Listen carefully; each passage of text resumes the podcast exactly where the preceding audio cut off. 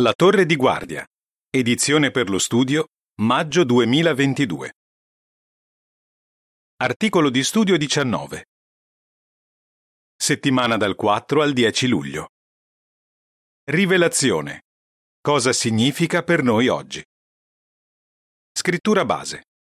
Felice chi legge ad alta voce le parole di questa profezia. Rivelazione 1-3. Cantico 15. Acclamiamo il primogenito di Geova. In questo articolo. I tempi in cui viviamo sono davvero entusiasmanti. Le profezie di rivelazione si stanno adempiendo proprio nei nostri giorni. In che modo queste profezie ci riguardano? Questo articolo e i due successivi faranno una panoramica del libro di rivelazione. Capiremo come quello che è scritto in questo libro può aiutarci a continuare ad adorare Geova nel modo che lui approva. Paragrafi 1 e 2. Domanda. Qual è un motivo per cui dovremmo sentirci spinti a esaminare il libro di rivelazione? Immaginiamo di essere a casa di qualcuno che ci fa vedere un suo album di fotografie. Mentre lo sfogliamo non riconosciamo quasi nessuno, ma una foto in particolare cattura la nostra attenzione. In quella foto ci siamo anche noi. Mentre la guardiamo attentamente, cerchiamo di ricordare quando e dove è stata scattata. E a quel punto cerchiamo di riconoscere anche le altre persone ritratte nella foto. Adesso quella fotografia ha tutto un altro significato per noi. Il libro di rivelazione è un po' come quella fotografia. Perché? Per almeno due motivi. Primo, è stato scritto per noi. Infatti nel primo versetto leggiamo Rivelazione di Gesù Cristo, che Dio gli ha dato per mostrare ai suoi schiavi le cose che dovranno accadere fra breve. Quindi quello che è scritto in questo libro non è per le persone in generale, ma per noi che siamo dedicati servitori di Dio. Non è strano quindi pensare di avere una parte nell'adempimento di queste emozionanti profezie. In quella foto ci siamo anche noi. Paragrafi 3 e 4. Domanda quando dovevano adempiersi le profezie di rivelazione. E questo cosa dovrebbe spingerci a fare? Il secondo motivo ha a che fare con il tempo in cui queste profezie si adempiono. L'Apostolo Giovanni chiarì di quale periodo di tempo si tratta quando disse Mi ritrovai per opera dello Spirito nel giorno del Signore. Rivelazione 1.10. Quando ormai vecchio, all'incirca nel 96 dell'era volgare, Giovanni scrisse quelle parole, il giorno del Signore era ancora molto lontano. In base alle profezie della Bibbia, infatti, sappiamo che quel giorno è iniziato nel 1914, quando Gesù è diventato re in cielo. Da quell'anno in poi, le profezie di rivelazione, che riguardano i servitori di Dio, hanno iniziato ad adempiersi. Perciò possiamo dire che noi stiamo vivendo nel giorno del Signore. Dato che stiamo vivendo in questo entusiasmante periodo di tempo, siamo noi quelli che devono prestare particolare attenzione agli amorevoli consigli contenuti in Rivelazione 1.3. Felice chi legge ad alta voce le parole di questa profezia, e felici quelli che le ascoltano e osservano le cose scritte in essa, perché il tempo stabilito è vicino. Dobbiamo quindi leggere ad alta voce, ascoltare e osservare le parole di questa profezia. Quali sono alcune di queste parole a cui dobbiamo ubbidire? Assicuriamoci che la nostra adorazione sia gradita a Geova. Paragrafo 5. Domanda. In che modo il libro di rivelazione fa capire l'importanza di assicurarci che la nostra adorazione sia gradita a Geova? Fin dal primo capitolo di rivelazione si comprende che Gesù è pienamente consapevole di quello che succede nelle congregazioni. Lo dimostrano i messaggi che trasmise a sette congregazioni che si trovavano in Asia Minore.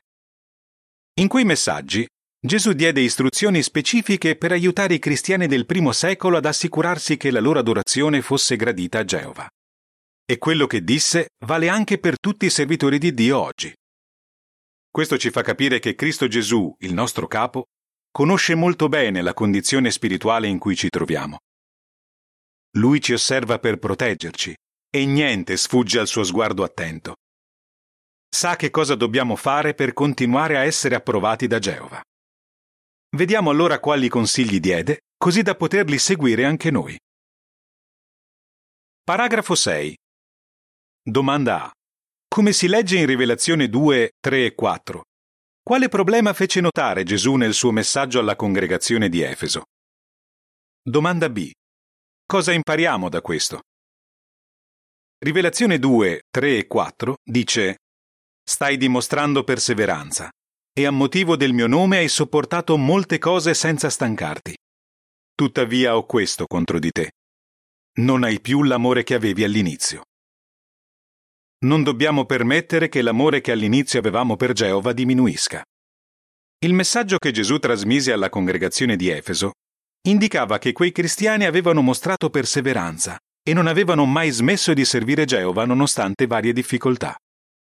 Tuttavia, l'amore che avevano all'inizio si era affievolito. Se non l'avessero ravvivato, Geova non avrebbe più accettato la loro adorazione. In modo simile, noi dobbiamo fare più che perseverare. Dobbiamo perseverare spinti dai motivi giusti. A Geova non interessa solo quello che facciamo, ma anche perché lo facciamo. Per Geova i nostri motivi sono importanti perché lui si aspetta che lo serviamo spinti dall'amore e dalla gratitudine che proviamo nei suoi confronti. Paragrafo 7.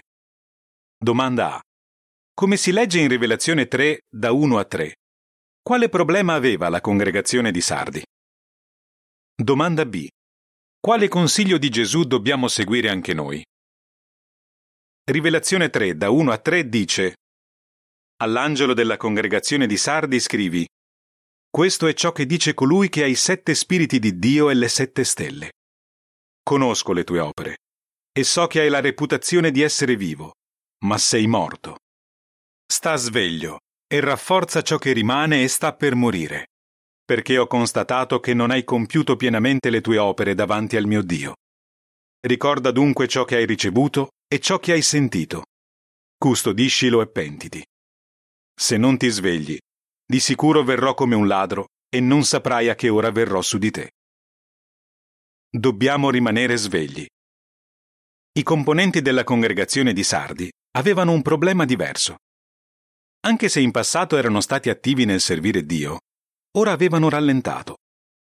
Per questo Gesù disse loro di svegliarsi. In quelle parole c'è un avvertimento anche per noi. È vero che Geova non dimentica quello che abbiamo fatto per lui, ma non dovremmo pensare che quello che abbiamo fatto in passato ci autorizzi a prendercela comoda. Anche se forse ora possiamo fare meno di prima, dobbiamo tenerci impegnati nell'opera del Signore e rimanere svegli fino alla fine. 1 Corinti 15:58 Paragrafo 8 Domanda. Cosa impariamo dal messaggio indirizzato ai fratelli di Laodicea? Rivelazione 3 da 15 a 17 dice Conosco le tue opere e so che non sei né freddo né caldo. Magari tu fossi freddo o caldo. Così, dato che sei tiepido e non sei né caldo né freddo, ti vomiterò dalla mia bocca. Visto che dici, sono ricco, mi sono arricchito e non ho bisogno di nulla, ma non sai di essere miserabile, infelice, povero, cieco e nudo. Dobbiamo adorare Geova con entusiasmo e devozione. Il messaggio di Gesù alla congregazione di Laodicea mise in evidenza un altro tipo di problema. Quei fratelli servivano Geova in modo tiepido, apatico. Ecco perché Gesù disse loro che erano in una condizione miserabile, infelice. Dovevano servire Geova con tutto il cuore e mostrare entusiasmo per la pura adorazione. Anche da questo messaggio impariamo qualcosa. Se abbiamo perso un po' di entusiasmo, dobbiamo alimentare la gratitudine per tutte le cose buone che abbiamo dal punto di vista spirituale. Non vorremmo mai che l'obiettivo di avere un buon tenore di vita ci porti a mettere le cose spirituali al secondo posto. Paragrafo 9. Domanda. Come si comprende dai messaggi di Gesù ai cristiani di Pergamo e di Tiatira? Quale pericolo dobbiamo evitare? Dobbiamo respingere gli insegnamenti degli apostati. Gesù rimproverò alcuni fratelli di Pergamo perché promuovevano divisioni e sette. Lodò invece i fratelli di Tiatira che si erano tenuti alla larga dalle cose profonde di Satana e li esortò a tenere salda la verità. Rivelazione 2, da 24 a 26. Alcuni cristiani deboli si erano lasciati sedurre da insegnamenti falsi e dovevano pentirsi. Anche oggi dobbiamo respingere qualunque insegnamento sia in contrasto con il modo di pensare di Geova. In un primo momento potrebbe sembrare che ad alcuni apostati stia a cuore quello che dice la Bibbia. Le loro azioni però dimostrano il contrario. Ci sarà più facile riconoscere e respingere i loro falsi insegnamenti se ci impegneremo per conoscere bene le scritture. Paragrafo 10. Domanda. Cos'altro possiamo imparare da quello che Gesù disse alle congregazioni di Pergamo e di Tiatira? Non dobbiamo commettere, tollerare o giustificare nessuna forma di immoralità. A Pergamo e a Tiatira c'era anche un altro problema. Gesù condannò alcuni di quelle congregazioni perché non rigettavano l'immoralità. Da questo impariamo qualcosa di importante.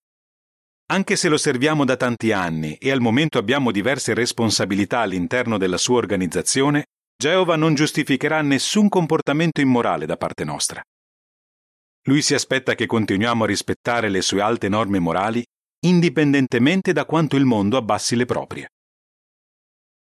Paragrafo 11. Domanda. Quali sono alcune cose che abbiamo imparato in questa prima parte dell'articolo? Come abbiamo compreso in questa prima parte dell'articolo, dobbiamo assicurarci che la nostra adorazione sia gradita a Geova. Se stiamo facendo qualcosa che potrebbe farci perdere la sua approvazione, dobbiamo agire subito per mettere le cose a posto. Nei suoi messaggi alle congregazioni, però, Gesù mise in evidenza qualcos'altro. Vediamo di cosa si tratta. Seguono informazioni supplementari. Lezioni per noi. Non permettiamo che l'amore che all'inizio avevamo per Geova diminuisca. Rimaniamo svegli. Adoriamo Geova con entusiasmo e devozione. Respingiamo tutti gli insegnamenti degli apostati. Non commettiamo, tolleriamo o giustifichiamo nessuna forma di immoralità. Riprende l'articolo. Disposti a essere perseguitati. Paragrafo 12. Domanda. Cosa possiamo imparare dai messaggi che Gesù trasmise ai fratelli di Smirne e di Filadelfia? Vediamo adesso i messaggi che Gesù trasmise alle congregazioni di Smirne e di Filadelfia. A quei cristiani disse che non dovevano aver paura di andare incontro alla persecuzione, perché la loro fedeltà sarebbe stata ricompensata. Rivelazione 2.10 dice Non aver paura delle cose che stai per subire. Ecco, il diavolo continuerà a gettare alcuni di voi in prigione, così che siate pienamente messi alla prova, e avrete tribolazione per dieci giorni. Sii fedele fino alla morte, e ti darò la corona della vita. Da questo comprendiamo che anche noi oggi dobbiamo aspettarci la persecuzione ed essere disposti ad affrontarla. Perché è importante tenerlo presente? Paragrafi 13 e 14. Domanda. Come influiscono sui servitori di Dio gli eventi di cui si parla nel capitolo 12 di Rivelazione? Il libro di Rivelazione prediceva che oggi, nel giorno del Signore, il popolo di Dio sarebbe stato perseguitato. Nel capitolo 12 viene menzionata la guerra scoppiata in cielo subito dopo la nascita del regno di Dio. Michele, che è il glorificato Gesù Cristo, e i suoi angeli combattono contro Satana e i demoni. I nemici di Dio vengono sconfitti e gettati nelle vicinanze della terra, dove causano terribili sofferenze. Come influisce questo sui servitori di Dio? In Rivelazione si legge che, non potendo più accedere al cielo, Satana reagisce con grande rabbia, accanendosi sugli unti rimasti sulla terra, i rappresentanti del regno di Dio che hanno il compito di rendere testimonianza riguardo a Gesù. Rivelazione 12:17. Come si è adempiuta questa profezia? Paragrafo 15. Domanda. Chi rappresentano i due testimoni di cui si parla nel capitolo 11 di Rivelazione? E come si adempì la profezia su di loro? In Rivelazione si parla di due testimoni che vengono uccisi. Questi rappresentano gli unti che guidavano l'opera di predicazione del regno. Satana fece in modo che venissero attaccati. Nel 1918, otto fratelli che avevano incarichi di responsabilità furono incriminati dietro false accuse e condannati a una lunga detenzione. Da un punto di vista umano, sembrava che l'opera di questi unti fosse stata fermata definitivamente. Paragrafo 16. Domanda. Quale svolta sorprendente ci fu nel 1919? Ma cosa ha continuato a fare Satana? La profezia contenuta nel capitolo 11 di Rivelazione diceva anche che i due testimoni sarebbero stati riportati in vita dopo un breve periodo di tempo. Infatti, meno di un anno dopo che quei cristiani erano stati imprigionati, accadde qualcosa di sorprendente. Agli inizi del 1919 furono rilasciati e in seguito tutte le accuse mosse contro di loro furono ritirate. Quei fratelli ripresero immediatamente le attività legate all'opera del regno. Ma Satana non ha smesso di attaccare i servitori di Dio ha fatto partire contro di loro un fiume di persecuzione. Rivelazione 12-15. Quindi da parte di ognuno di noi ci vogliono perseveranza e fede. Rivelazione 13-10. Didascalia dell'immagine relativa ai paragrafi da 12 a 16. Da quando Satana è stato gettato giù dai cieli, in che modo ha attaccato il popolo di Dio? Impegniamoci il più possibile nell'opera che Geova ci ha affidato. Paragrafo 17. Domanda. Anche se sono attaccati da Satana, da quale fonte inaspettata ricevono aiuto i servitori di Dio? Nel capitolo 12 di Rivelazione si comprende che i servitori di Dio avrebbero ricevuto aiuto da una fonte inaspettata. La terra avrebbe inghiottito il fiume di persecuzione. Rivelazione 12-16. Ed è esattamente quello che è accaduto. A volte alcuni elementi del mondo di Satana, come ad esempio i sistemi giudiziari, hanno dimostrato buonsenso e sono venuti in soccorso dei servitori di Dio. In molti casi i fratelli hanno ottenuto vittorie legali che hanno concesso loro un certo grado di libertà. Il popolo di Dio ha usato saggiamente quella libertà impegnandosi il più possibile nell'opera che lui gli ha affidato. Cosa include quest'opera? Paragrafo 18. Domanda. Quale importante messaggio dobbiamo trasmettere in questi ultimi giorni? Gesù predisse che i suoi discepoli avrebbero predicato la buona notizia del regno di Dio in tutta la terra prima che arrivasse la fine. Matteo 24:14. Nel compiere quest'opera avrebbero avuto il sostegno di un angelo o di un gruppo di angeli con un'eterna buona notizia da annunciare agli abitanti della terra, a ogni nazione, tribù lingua e popolo. Rivelazione 14, 6. Paragrafo 19. Domanda. Quale altro messaggio devono trasmettere i servitori di Geova? La buona notizia del regno, comunque, non è l'unico messaggio che i servitori di Dio devono trasmettere. Devono anche trasmettere un altro messaggio portato dagli angeli di cui si parla nei capitoli da 8 a 10 di Rivelazione. Questi angeli annunciano una serie di guai per chi non accetta il regno di Dio. Perciò i testimoni di Geova dichiarano un messaggio di giudizio paragonato a grandine e fuoco. Proclamano i giudizi di Dio contro i vari elementi del malvagio mondo di Satana. Rivelazione 8, 7 e 13. Le persone devono sapere che la fine è vicina per poter cambiare vita e sopravvivere al giorno dell'ira di Geova. Sofonia 2, 2 e 3. Questo messaggio però non piace e dichiararlo richiede coraggio. Durante la grande tribolazione dichiareremo un messaggio finale di giudizio che sarà ancora più diretto. Didascalia dell'immagine relativa ai paragrafi 18 e 19. Quali due messaggi dichiarano i servitori di Dio? Ubbidiamo alle parole di questa profezia. Paragrafo 20. Domanda. Cosa vedremo nei prossimi due articoli? È davvero importante che ubbidiamo alle parole di questa profezia perché siamo coinvolti nell'adempimento di quanto predetto nel libro di Rivelazione. Rivelazione 1-3. Come possiamo però affrontare con fede la persecuzione e continuare a fare la nostra parte per dichiarare con coraggio i messaggi di Geova? Nei prossimi due articoli vedremo due cose che possono aiutarci. Primo, cosa dice il libro di rivelazione a proposito dei nemici di Dio e secondo, quali benedizioni riceverà chi rimane fedele. Come rispondereste? Quali lezioni impariamo dai messaggi che Gesù trasmise alle sette congregazioni? Perché dobbiamo essere pronti ad affrontare la persecuzione? Quale opera devono compiere i servitori di Dio in questo tempo della fine? Cantico 32. Schierati per Geova.